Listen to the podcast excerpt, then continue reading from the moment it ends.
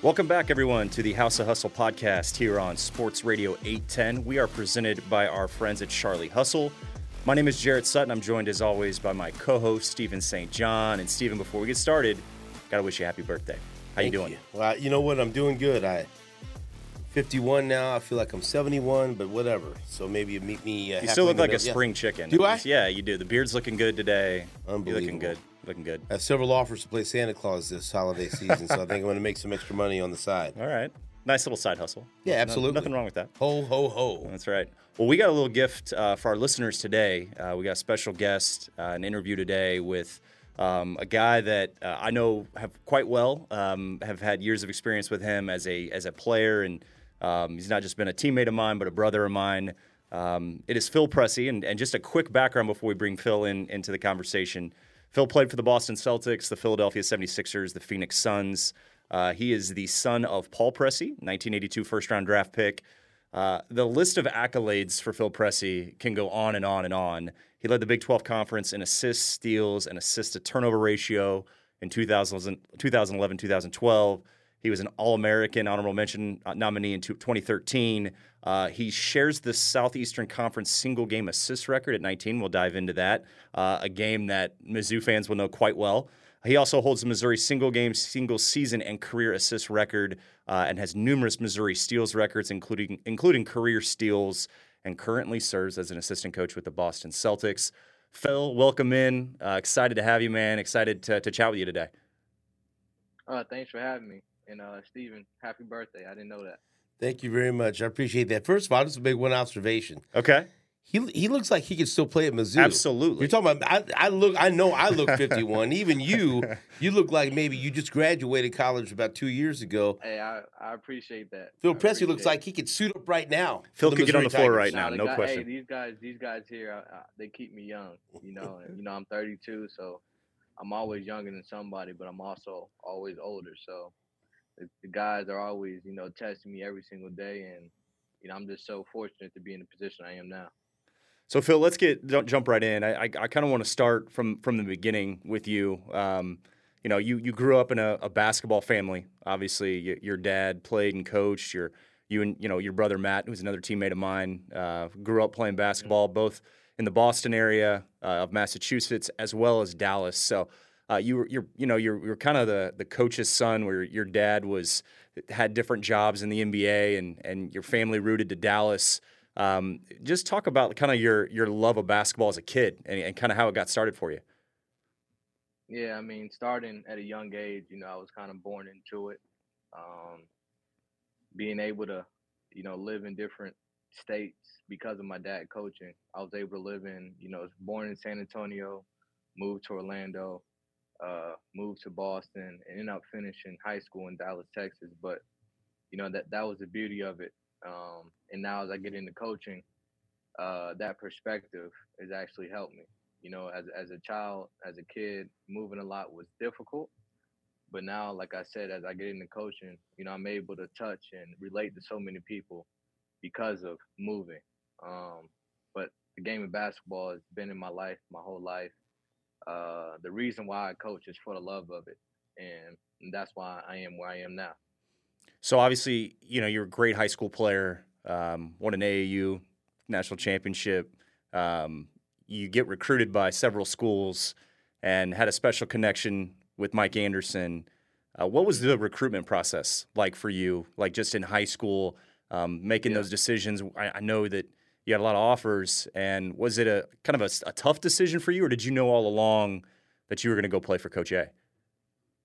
Uh, I mean, I guess once I heard the story of how you know him and my my dad is connected, I think I was committed a long time ago. Um, but you know, once I got to to, to Missouri, uh, Columbia, I was able to connect with the the current players like you and and the rest of the rest of the guys. And then my brother was coming out of college. I mean, out of JUCO at the time, and he was also being recruited by Missouri. So uh, at the time, Mizzou was in the Big 12, so that means we were going back to Texas, uh, you know, a couple of times a year. So that played a big part.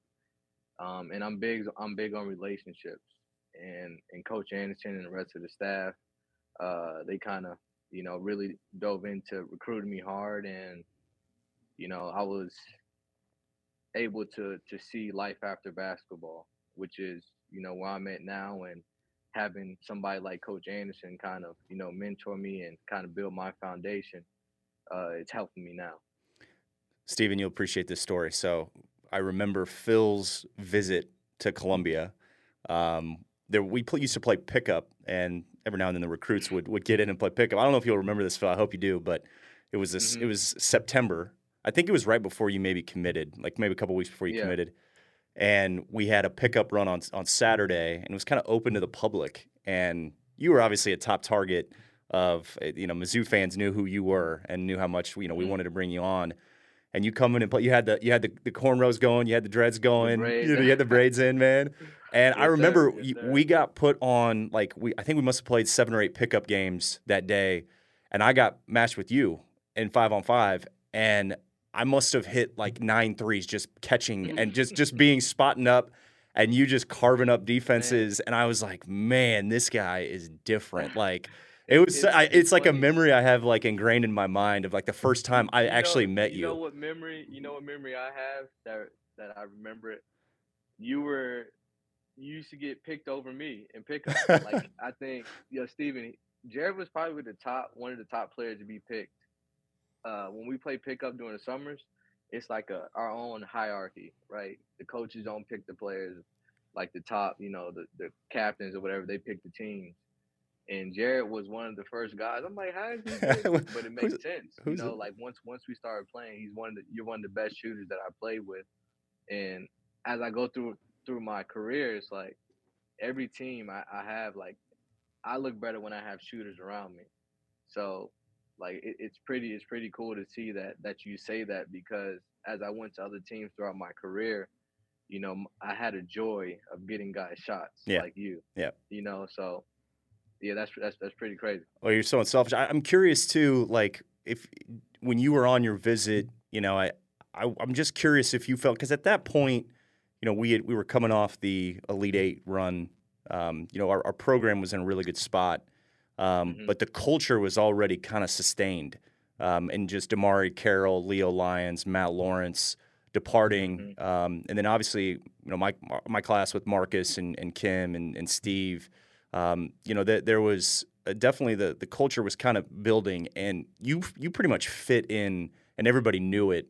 Like on your visit, did did you feel yeah. that as well, and just the connection you had with guys, and just a weekend on a recruiting visit? Yeah, I mean, like you wanna one of the cool things that Mike Anderson said to me is you're gonna have a chance to play, right? He didn't guarantee me any minutes, you know, which you know some coaches just say you're going to come in and start. You know, he never said that to me. He said you're going to have a chance to play. So everything I I got or everything I got I earned. Um, and we had a great team. You know, guys like Mike Dixon, like he pushed me to be the player I am today.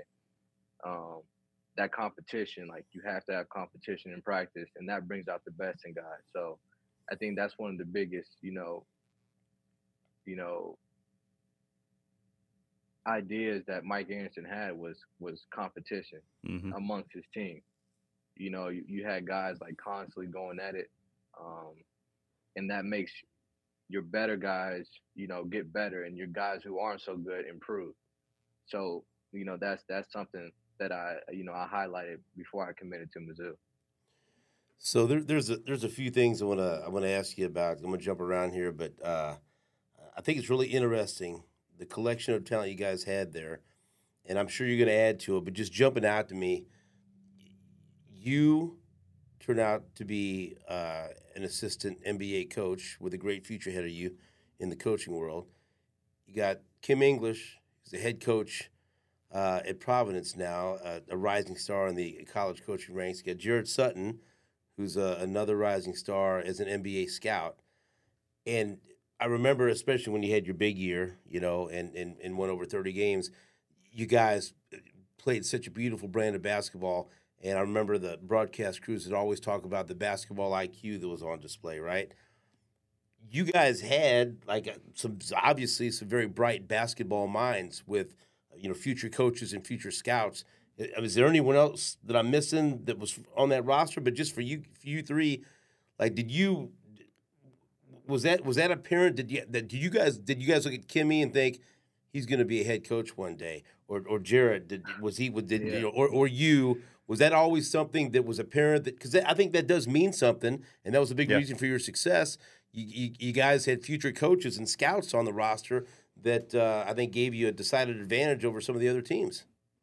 Yeah, I mean, I'll, I'll jump in. Just I think when I I think of our group, and that especially the 2011 2012 team and I, I, get this all the time and i get this from nba people that were scouting our teams when we were in school and they they, they refer to that team as the most unselfish team the, uh, one of the most best passing teams that they had seen and it starts with phil who is our point guard who made everything go um, within just how he could see the game and his vision and his iq but there was so i mean we had a lot of talent and we had guys that were just great players but so bought in to winning and bought into each other. Uh, and even when I, you know, talking about pickup in the summers, like those were some of the best battles were just in the summer and like the competition level. And it just, it was almost like iron sharpening iron. Um, and especially with the leadership of, of, of Kim and Marcus, um, you know, Ricardo that we got, Matt Pressey, uh, guys that came into the program as, as JUCO guys that fit. And I give Coach Anderson a ton of credit, like Phil touched on, just because I think he identified the people uh, that he was bringing into the program. And then, you know, we'll touch on Frank Haith in a minute of just how he took that team in 2011, 2012 and took it to where it was. But I, I, think there was a passion for it. Like everybody that was in our locker room loved the game. They wanted to be around the game. They wanted to work.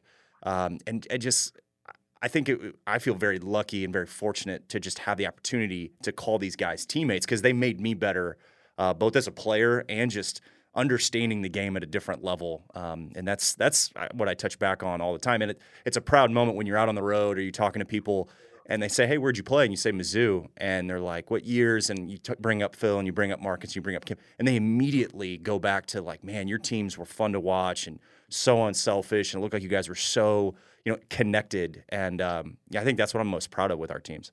What do you say, Phil? Yeah, I agree.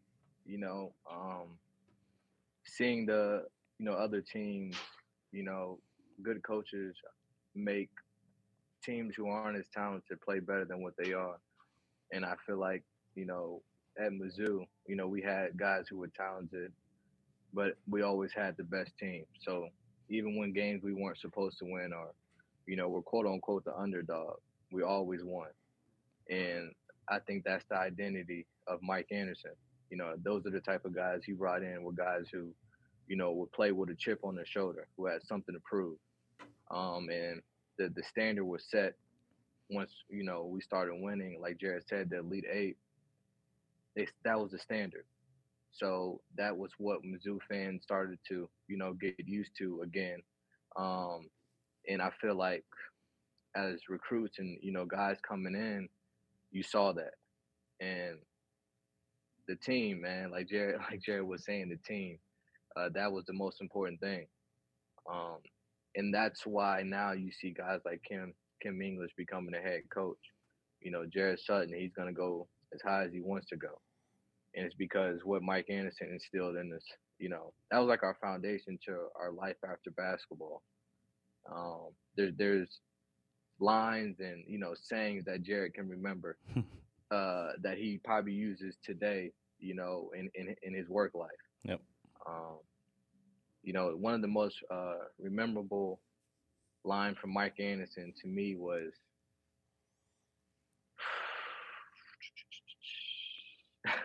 he used to say to one of our players, you remember this, he used to say, you're open for a reason. I don't know if you remember that, Jarrett. Absolutely. No, but Mike, Mike, Mike Anderson, man, he had a good he had a good way of uh, of teaching life skills through basketball, and that's one of the most you know respectable things I can get from him.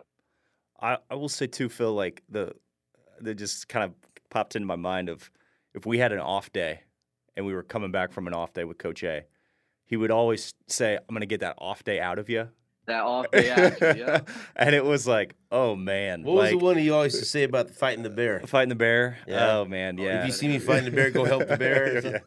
Yeah. which was one of the better pregame speeches he gave. That oh, I think we all were pretty much laughing, going, but it, it was the message was received. The message was received. I remember when he used to come on the show back then, and uh, it, was, it was it was before he got things up and running, and he was talking about wanting to do forty minutes of hell. He said, "But right now it's, it's twenty five minutes of hell, and and uh, you know, in fifteen minutes of what you know what the hell." And So, but, I, right, but it was fu- he was controlled chaos. yeah he he, he, Controlled he- chaos. So there's a couple of stories. Chaos. A couple of stories that I, I, I know I got to ask you about, right? And so I'm going to try to get to them because because I don't want to end the podcast. Like, Damn, Yeah, I yeah, forgot to yeah, ask. you. All right. So number one, you were talking about Mike Anderson and then Frank Haith. Okay, and I'll give you the, from the perspective of a Mizzou fan and someone that follow Mizzou and having having to hear from Mizzou fans. When when Coach A leaves, everyone's thinking, "Oh no, Phil's gonna Phil's gonna go with him." Yep. He's going to go to Arkansas. And I don't know. I'm, I'm, sure he did because social media wasn't what it is now. But I don't know if you Yeah, if you crazy. quite understood the fear of Mizzou fans thinking, "Oh, okay, coach is gone, but is Phil is Phil leaving too?" And so, was was there was that difficult for you at all? Was there even a decision to be made when that happened? Because that that had to be. I mean, for for the for the rest of the players, of course, that was difficult. But you talked about the relationship between Mike Anderson and your dad. That had to be extremely difficult for you because you're right there in the middle. Yeah, exactly. And that's something that, you know, I think it pays it pays tribute to, you know, the team. You know, we, we had a close knit team. Like we did, you know, everything together. We had a good time off the court. Uh, and for me personally, like I fell in love with the city of Columbia. You know, being able to, you know, get out and experience other things than basketball allowed me to, you know, ended up staying at Mizzou after uh, Coach Anderson left, and you know, Coach Haith did a good job of recruiting. You know, that's tough. You know, when you come into a new situation, you have to re-recruit. You know, everybody. So for him to be able to come in and you know, convince, uh, persuade the rest of the players like myself to stay, uh, it was all because of his vision and what he believed in, and you know, being able to see what he wanted out of me, uh, actually helped me stay. But I didn't go to. I mean, going to the University of Missouri was, you know, Coach A was a big part, but there, there were other things that played a factor into it. And I think the biggest thing was that team, like that. Those guys that Jarrett can, you know, agree with. Like we were brothers out there.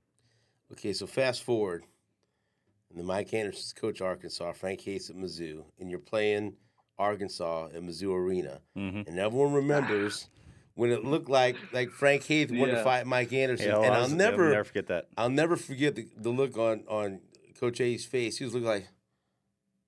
Are you serious? What the hell's wrong with you? I mean, he, was- you know, because they, they were friends, right? Oh yeah. They, were- Oh, they, yeah. they on vacation together, and so you know, and everyone, and I, I remember I was watching. I was there at the game, and what an incredible atmosphere, and everyone's going crazy. And that, I felt like that was the day that even if you were still on the fence, that's the day everyone fell in love with Frank Haith. You know, because Yeah. he's good, he's- Yeah, you know, yeah. but but people thought it was he got mad or started yelling because Coach A was talking to you during the game or in a timeout, Mhm. and he runs over to say, you know, don't you be talking to my players or whatever. And it was so. What can you please clear that up? What happened? That because that is still one of the most memorable moments. All hell was breaking loose. That's yeah. That that that's between you know Frank and Mike. Um, but they're two competitors.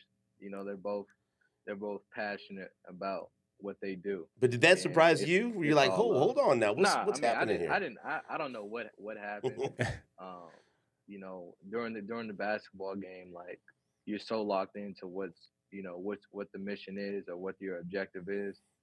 You know, you try to cancel what goes on. So that's between you know Mike, Mike and Frank. I'm not sure, but it's all love though. It's all love. I know they're good. Um, that was great at the that's moment, just though. yeah, yeah. That's that's that's just part part of you know competition. Um, Are- especially two two great leaders. Like they both want their team to be successful. They both want their team to win. So I know I know it's all part of sport.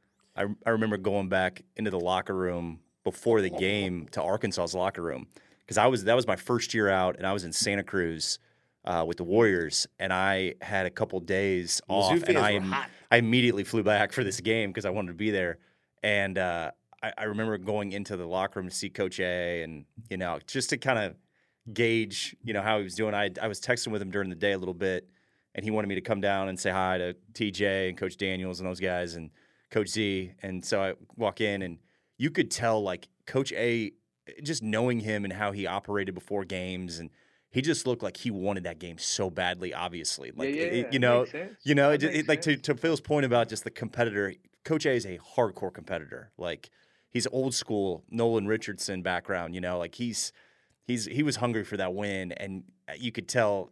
Man, this uh, even going into the game, I'm like, this might get a little animated because obviously Coach Haith is the same way. Like he wanted this one really bad. He knows that he's taking over Coach A's team, and these are you know he got labeled as these are Coach A's players, and he wanted to kind of put his stamp on the team in that first year.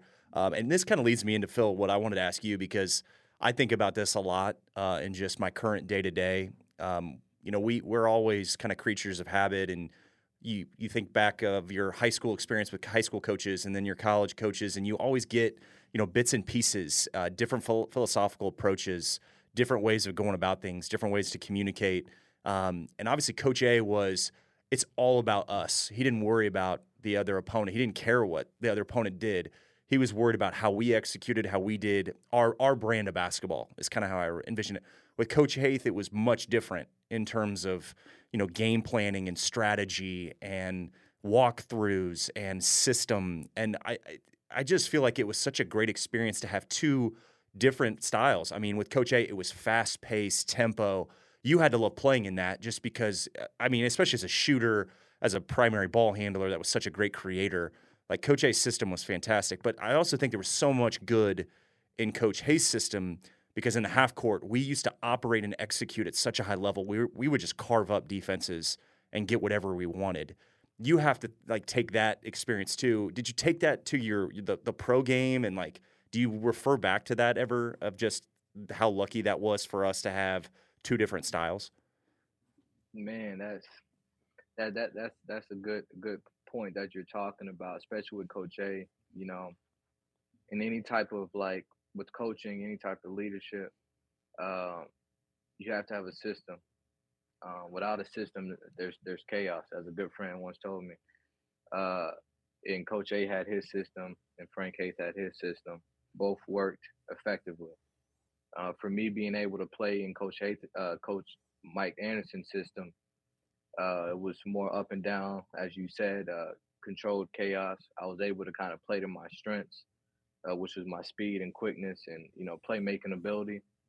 But then when Coach Haith came in, it was more of a you know, uh, like you like you mentioned, strategic.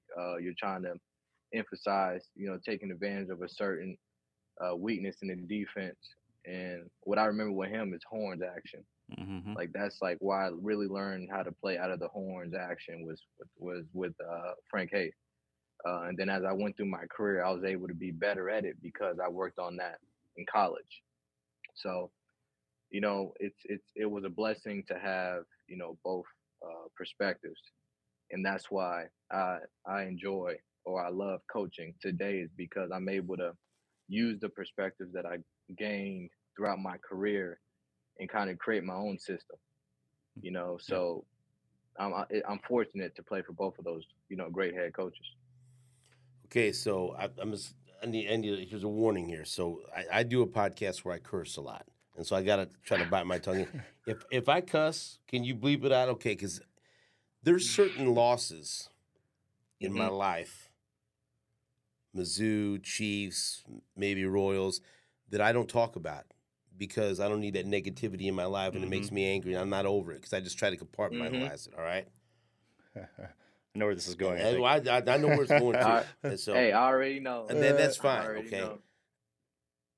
last game between Missouri and Kansas, Allen Fieldhouse. All right. You got a chance to win the game in regulation. Mhm. Thomas Robinson and you collide. All right. I'm just going to tell you, okay, that was a f- foul. I know it. Oh, yeah. You know it. You know it. Kansas fans, don't, Ben's the pr- Kansas fan producer. Don't get mad. Yeah. You won the game. You won the game. You- but don't lie to me and don't lie to yourself anymore. That was a foul. It was a foul. Yeah.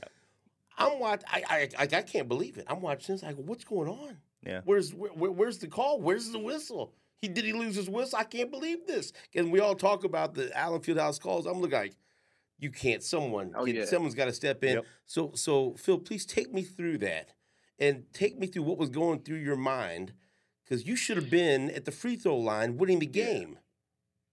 Uh, I mean, like it's it's it's unfortunate that you know we weren't able to win that game. Like I tell people to this day, that's probably the craziest environment. Yep. You know, I and I played, and I was able to play in Europe at some of the you know top top countries, which the fans are. It's so similar to college, but that Kansas environment, you know, that rivalry is is next level. So, you know, as, as I think back on that moment, you know, it sucks, but that's that's part of the that's part of the game, and you know, you can always learn something from one of your biggest losses. And I know I'm going to be in that position as a coach, hopefully one day. And that comeback was none like, Jay. That's probably one of the craziest games I've been a part of, man. Yeah, I. But I- were you guys like you were like, what are you? That's a. I mean, Oh, for sure. It was. It was. it's all day, unbelievable. but that you know, it- you know, to to you know, to our part, you know, you got to take blame. And it's like that game, we were up twenty at half. Yeah. So That's where I was I look, I look back, and I'm like, man, like, and that's and that's where you know, you know, the success of teams, you know, it rises and falls on leadership. You know, and I've been in, in on good teams to where I can be better as a leader, and I've been on you know teams that weren't so good that you know I could have been also better as a leader. So it's like now you look back, you're like, man, if I can go back, I would have did it this way. Like, Jarrett, you you too. Like, there's certain things you know what you know at the time, Oh yeah. and if you can and if you can learn something from that, for me, it's just you know.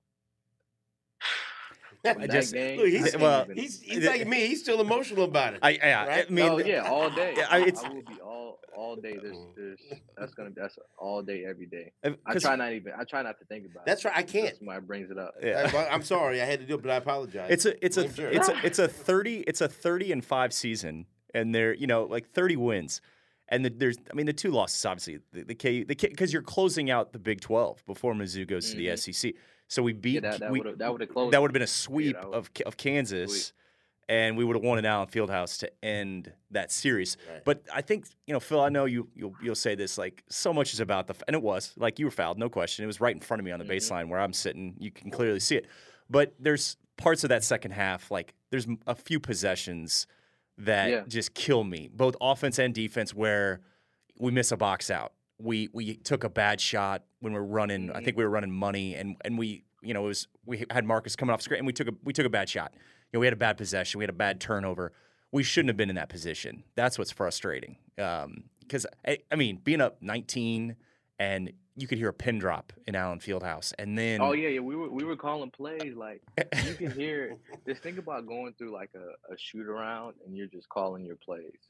Yeah. Like no fans. Yeah. That's that's literally how it felt. when we when we would practice then- with crowd noise and hand signals, you know, going into the Yeah. game knowing you're not gonna be able to communicate. So you it know, hap- it happened though. Like like you have to you have to be able to communicate. You know, to your team. It's like it's like. It's not like what the information you're giving to the team, Yeah, right? yeah. You can tell them, "Oh, this is going to happen." It's what your team is hearing. So if if the players aren't hearing and they're not understanding what you're saying, you're pretty much just talking. Yep. So like being able to get your players like to understand like, oh, we were up 20 and we can call out whatever plays, but there's going to be a time to where you're not.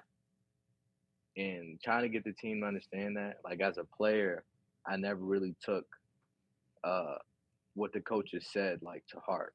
Like you you you believed them, right? But now getting on this side, coaches watch so much film, what they're saying is going to happen. hmm yep. Do, when you And think it's, it's, when you think back to to like you have such a good perspective of that 2011-2012 season my senior year winning 30 games you know it's such a special season um, then the big 12 ends and you start year one in the sec um, with alex oriakhi earnest ross keion bell uh, jabari brown uh, you know, you talk about guys that were that was such a great team. And ter- Laurence Bowers is coming back from the ACL. I mean, you guys had a, a squad, a very talented team. Um, was it different that year? No, I mean, we, you had lost all, you know, the senior class that left, your brother included in that. in the 2011 2012 season, then, then you're kind of the guy, you and Laurence, right? Like you guys are the staple of that team. Um, what what do you draw from just the transition from the Big 12 to the SEC and just that season that you guys had? There's a lot of expectation, a lot of highlights for you, first of all, mm-hmm. in that season for sure that we can touch on. Yeah. But what was kind of the the difference, I guess, from going from that 2011 2012 team to the 12 13 team? A lot of new faces, a lot of talent, but just kind of a different, you know, different type of team, I guess, going into that first year in the SEC. Yeah, and that's you know like you know shout out to Laurence Bowers elbow. He had that foundation that Mike Anderson put uh, into him. Um, you know, he was part of that Elite Eight team. He was he had great leadership with you know DeMarre and um, being able to learn from that that that squad allowed him to be a better leader once we were put in those shoes. Yeah. Um, so for me, that was my really my first time in college to where I could like call myself, you know, the top top one of the top players. And, you know, we we we struggled. We had times where we were great. We had times where we weren't so great. Um, and being able to learn from guys like you, um, Kimmy, you know, Marcus, my bro, Ricardo, I was able to kind of go back and fall on, you know, what you guys taught me. Um, but it was it was a great year being able to play in at places like you know Rupp Arena, uh, you know at Arkansas that was a tough game, um, and that that's a tough place to play at. Yeah, and being like it, it, it's it's cool because I played in the Big Twelve for a couple years, and then my my third my junior year, I was able to you know play against other schools around the country. Uh, I enjoyed it, man. The SEC now is I think it's one of the top you know leagues. Mm-hmm. Uh, I don't know where you where you were ranked SEC, but there's a pretty good teams. You saw, you know, Arkansas beat Duke the other day. They've made a heavy investment in bringing in marquee coaches, and no know, question. Chris Beard's in the SEC now. But you know, speaking of SEC coaches, you were around Dennis Gates, and yep. he had tremendous success in his first year. Uh, and now you see the recruiting is starting to pay off. And so I'm just curious uh, if, if a Mizzou fan were to ask you uh, why uh, you think Dennis Gates is the guy to take this team to the next level and maybe even hopefully uh, compete for a Final Four, I think a lot of people are sold sold on him. But you have a unique mm-hmm. perspective, mm-hmm. and uh, and I like you know uh, Uncle CY. Uh, nah, uh, I love his tweets, Uncle CY. Oh, he's fantastic. Uh, but but the, the, uh, and he deserves a lot of credit too. But uh, why should Mizzou fans be so excited about what this staff is capable of moving forward?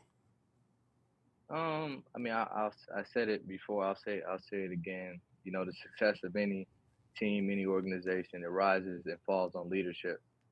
And Coach Coach Gates does a good job of leading.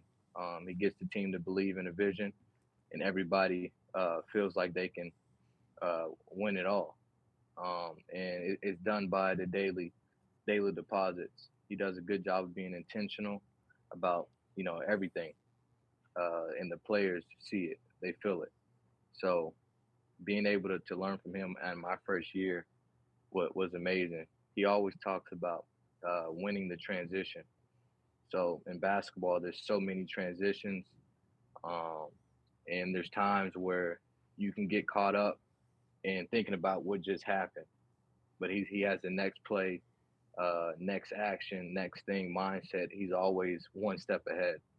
Um, and he has he has he did a good good job of you know hiring a great staff, and he he knows that how important his assistants are in helping him you know be where he is. So I'm I'm all in on Gates, man. He did a great job, and for me to be uh, this is my second year in coaching, so my first year was last year with with them. Uh, he, he he did a great job of leading and getting the team to believe. And I know Mizzou fans are believing in him. Uh, but it, it's basketball. There's going to be ups and downs, but if if you just keep at it, keep being persistent, like like I know you know he is, you know the sky's the limit. Phil, I wanted to ask you. You bring such a good perspective of making the jump from high school to college. I don't think people realize the jump and to adjust to the speed, uh, the athleticism. Like it, college is so different than high school. Then you made the jump. Uh, first off, you you forego your last year to enter the draft. Um, you you you know jump on an NBA roster. You're playing in the NBA. You had to earn your stripes. You know, at the NBA level, it wasn't just something where you were walking in as a first round pick. You really had to carve out your niche, um, and I think that's something that you know goes overlooked a little bit. You know, you played in the the G League, D League uh, and you worked your way up, which I think is you know so commendable um, of just your kind of your grind to get where you were in the NBA, and then you go on to play overseas as well. Just I, I'm curious how how did you adjust to like going from college to the NBA game, knowing it's a different game, it's a different style. Uh, you're around the best in the world. Um, was that like was there ever an NBA moment where you're like, man? This is different? Um, and, and, just how did you process that? How did you adjust to moving from college to the NBA? Um, the biggest adjustment that I had to make was not being the best player on the team. You know, my, my whole life, I always felt when I stepped on the court, um, you know, I, w- I was the best. So you, you get you get to the NBA and that's not that's not happening. So you have to figure out a way to you know be resilient um, keep working on your game, and, and, and believe in yourself. Uh, me being me being a smaller player on the court, you know, you have to play with a chip on your shoulder. So that's kind of been my mindset. Um, when I was in high or middle school, my my goal was to you know make it to high school. When I was in high school, the goal was to go to college, and once I got to college, the goal was to go to the NBA. So it was always what's next. It wasn't for me. It was more about you know just being patient and getting there. Um, and then once I got there, you know, there was times to where you were playing, there was times to where you weren't playing. Um, throughout my career, I was, you know, I've been cut. Um, I've never been traded. I've been cut uh, multiple times. So it just gives you that, like that word you've been saying, that perspective that no matter what happens, uh, the one thing you can control is your attitude. So I just always had that positive mindset that, you know, allowed me to keep going because there was definitely a lot of times where, you know, I could have stopped. And when I say that is like when you get cut or when you're not playing or you're not able to, you know, do what you love, it gets hard. So being able to have that that positive mindset, you know, allowed me to, you know, play in the NBA and, you know, do pretty do a good job. So, uh, so Phil, I think I told you the story back when uh, when you were playing at Mizzou. My youngest son, Phil, was playing mm-hmm. in, on his grade school team. I was one of the assistant coaches, and so you were his favorite player, and so he made the rest of the team start calling him Flip for the whole season. so we had we had and story. You remember? Was, oh, so, yeah. so we had Flip St. John playing off the bench, uh, and so I told him that we were going to have you on the podcast today. Do you have any questions? And Phil is a big NBA fan, so he's trying to come up with a good question. So uh, here, uh, on behalf of Flip St. John, here's his question for you. He's he's a big fan of all the trades and all the off-season moves and follows all this in the mm-hmm. NBA, and so he was uh, he thought it was a great deal. He loved the deal for uh, Kristaps Porzingis uh, to come to Boston. KP. He, he, he's one of his favorite players to watch. So he wanted me to ask you what that addition has meant, what's like to coach him and be around him, because obviously at seven foot two He's a hell of an athlete and a very unique player to watch, and he's been a big impact player for you guys. Yeah, I mean, when when you when you think about it, it's like you get you get guys who are able to adapt to the modern game. You know, like at that position seven two, you want your five man to be able to shoot the basketball, um, and he could do that. But then you also want a good defender, and he can protect the rim. So like his ability to be, like you said, unique uh, in that position is it's special. Um, he's able to, when guys get beat on defense, he's able to protect the rim. Um, if you switch with him in the post, he can play in the post. Uh, he's just so versatile uh, at that at that size. He's seven two, uh, and he and he's a good human being. Um, you know, everybody loves him.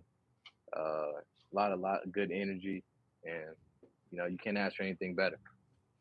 Phil, how important was the year last year with Coach Gates? I mean, you were on the floor a lot, working with, you know, Kobe Brown and D'Moi Hodge and obviously mm-hmm. Nick Honor and Sean East, and then, and then you go from that situation at Mizzou, and then you're around Jrue Holiday, Jayson Tatum, mm-hmm.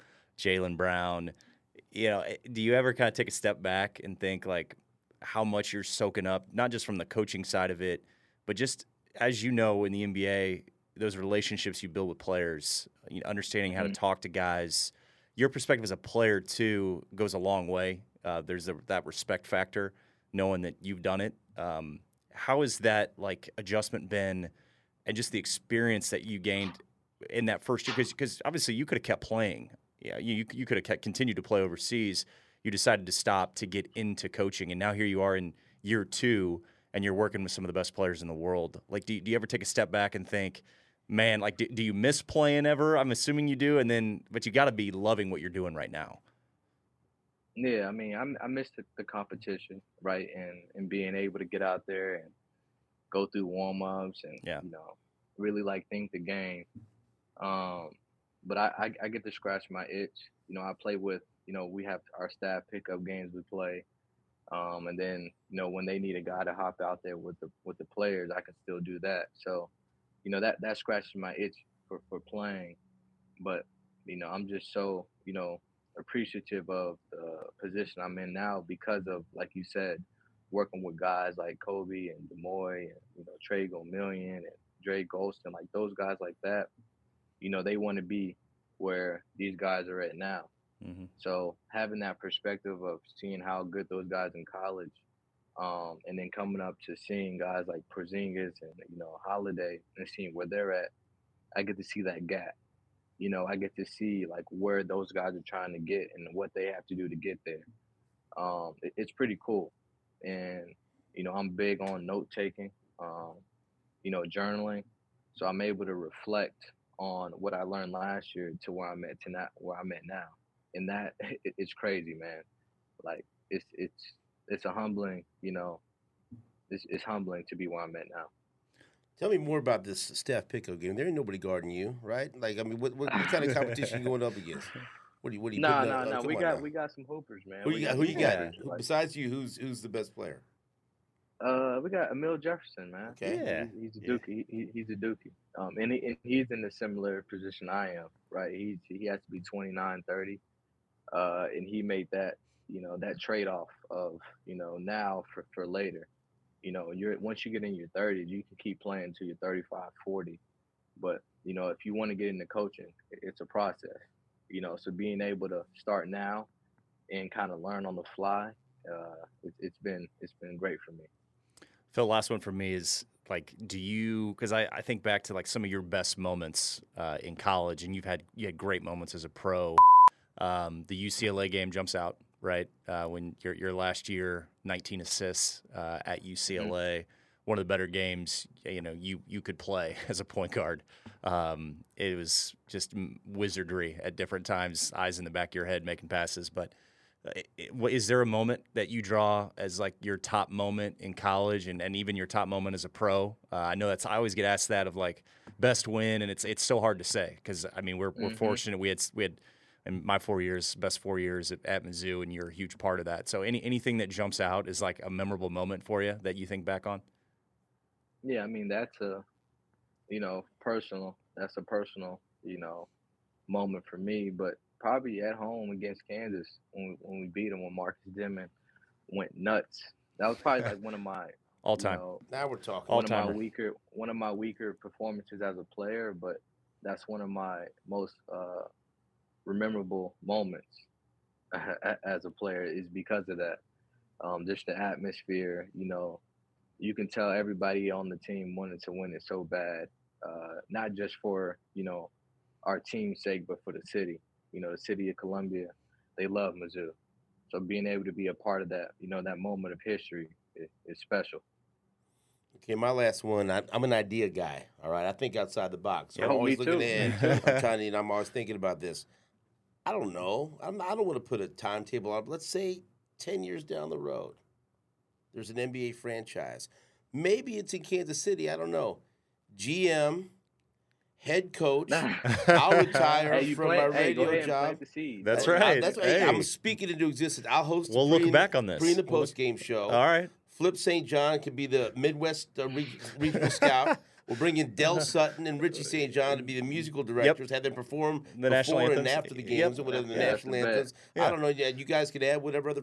Let's, I like make this happen. idea. Yeah, I'm Let's just make this happen. taking note. I'm taking right. note of this. All right. No, that's definitely. Let's go ahead and let's manifest that.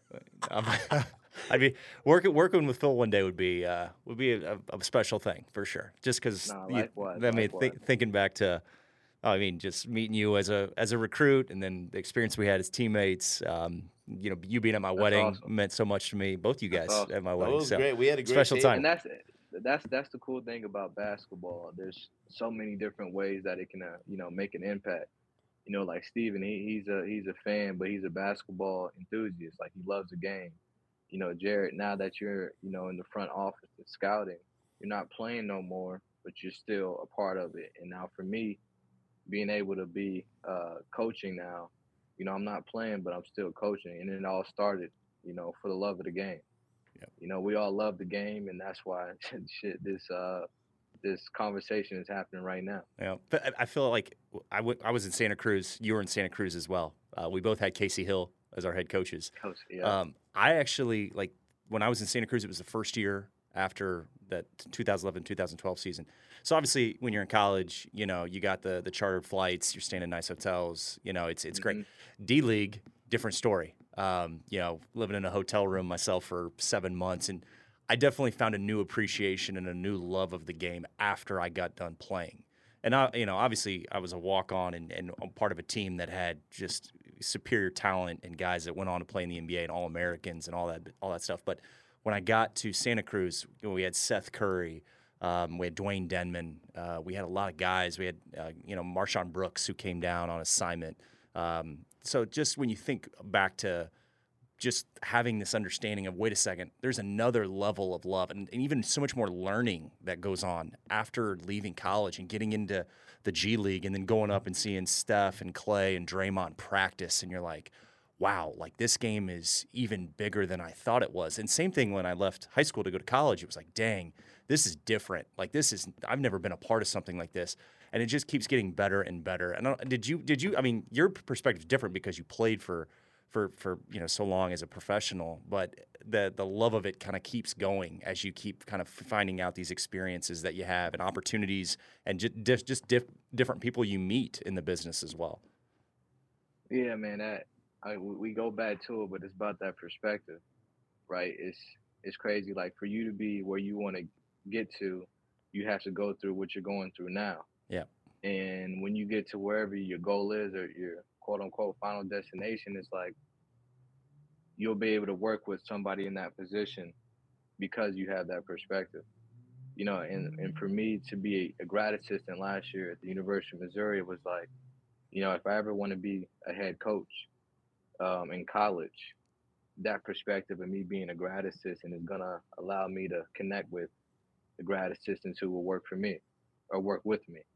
Um, so it's all about perspective, man. And having that G League for me, like I look, I think about those bus rides, and it actually set me up for when I went to Europe because I end up doing the same exact thing. And because I had that perspective, it was allowing me to kind of be okay with those bus rides and not, you know, neglect them as much. Well, Phil, we appreciate you jumping on, man. Thank you for for your time. Yes, sir. You got it. You're on a Thank you, game day. Um, proud of you, man. Just so excited for your future. Um, you've done so much in the game and such a great dude. So thank you for jumping on with us. Hey, I thank you guys. I appreciate it. All right, brother. And thank All you to right, see ya. Charlie Hustle for sponsoring this wonderful podcast, House of Hustle.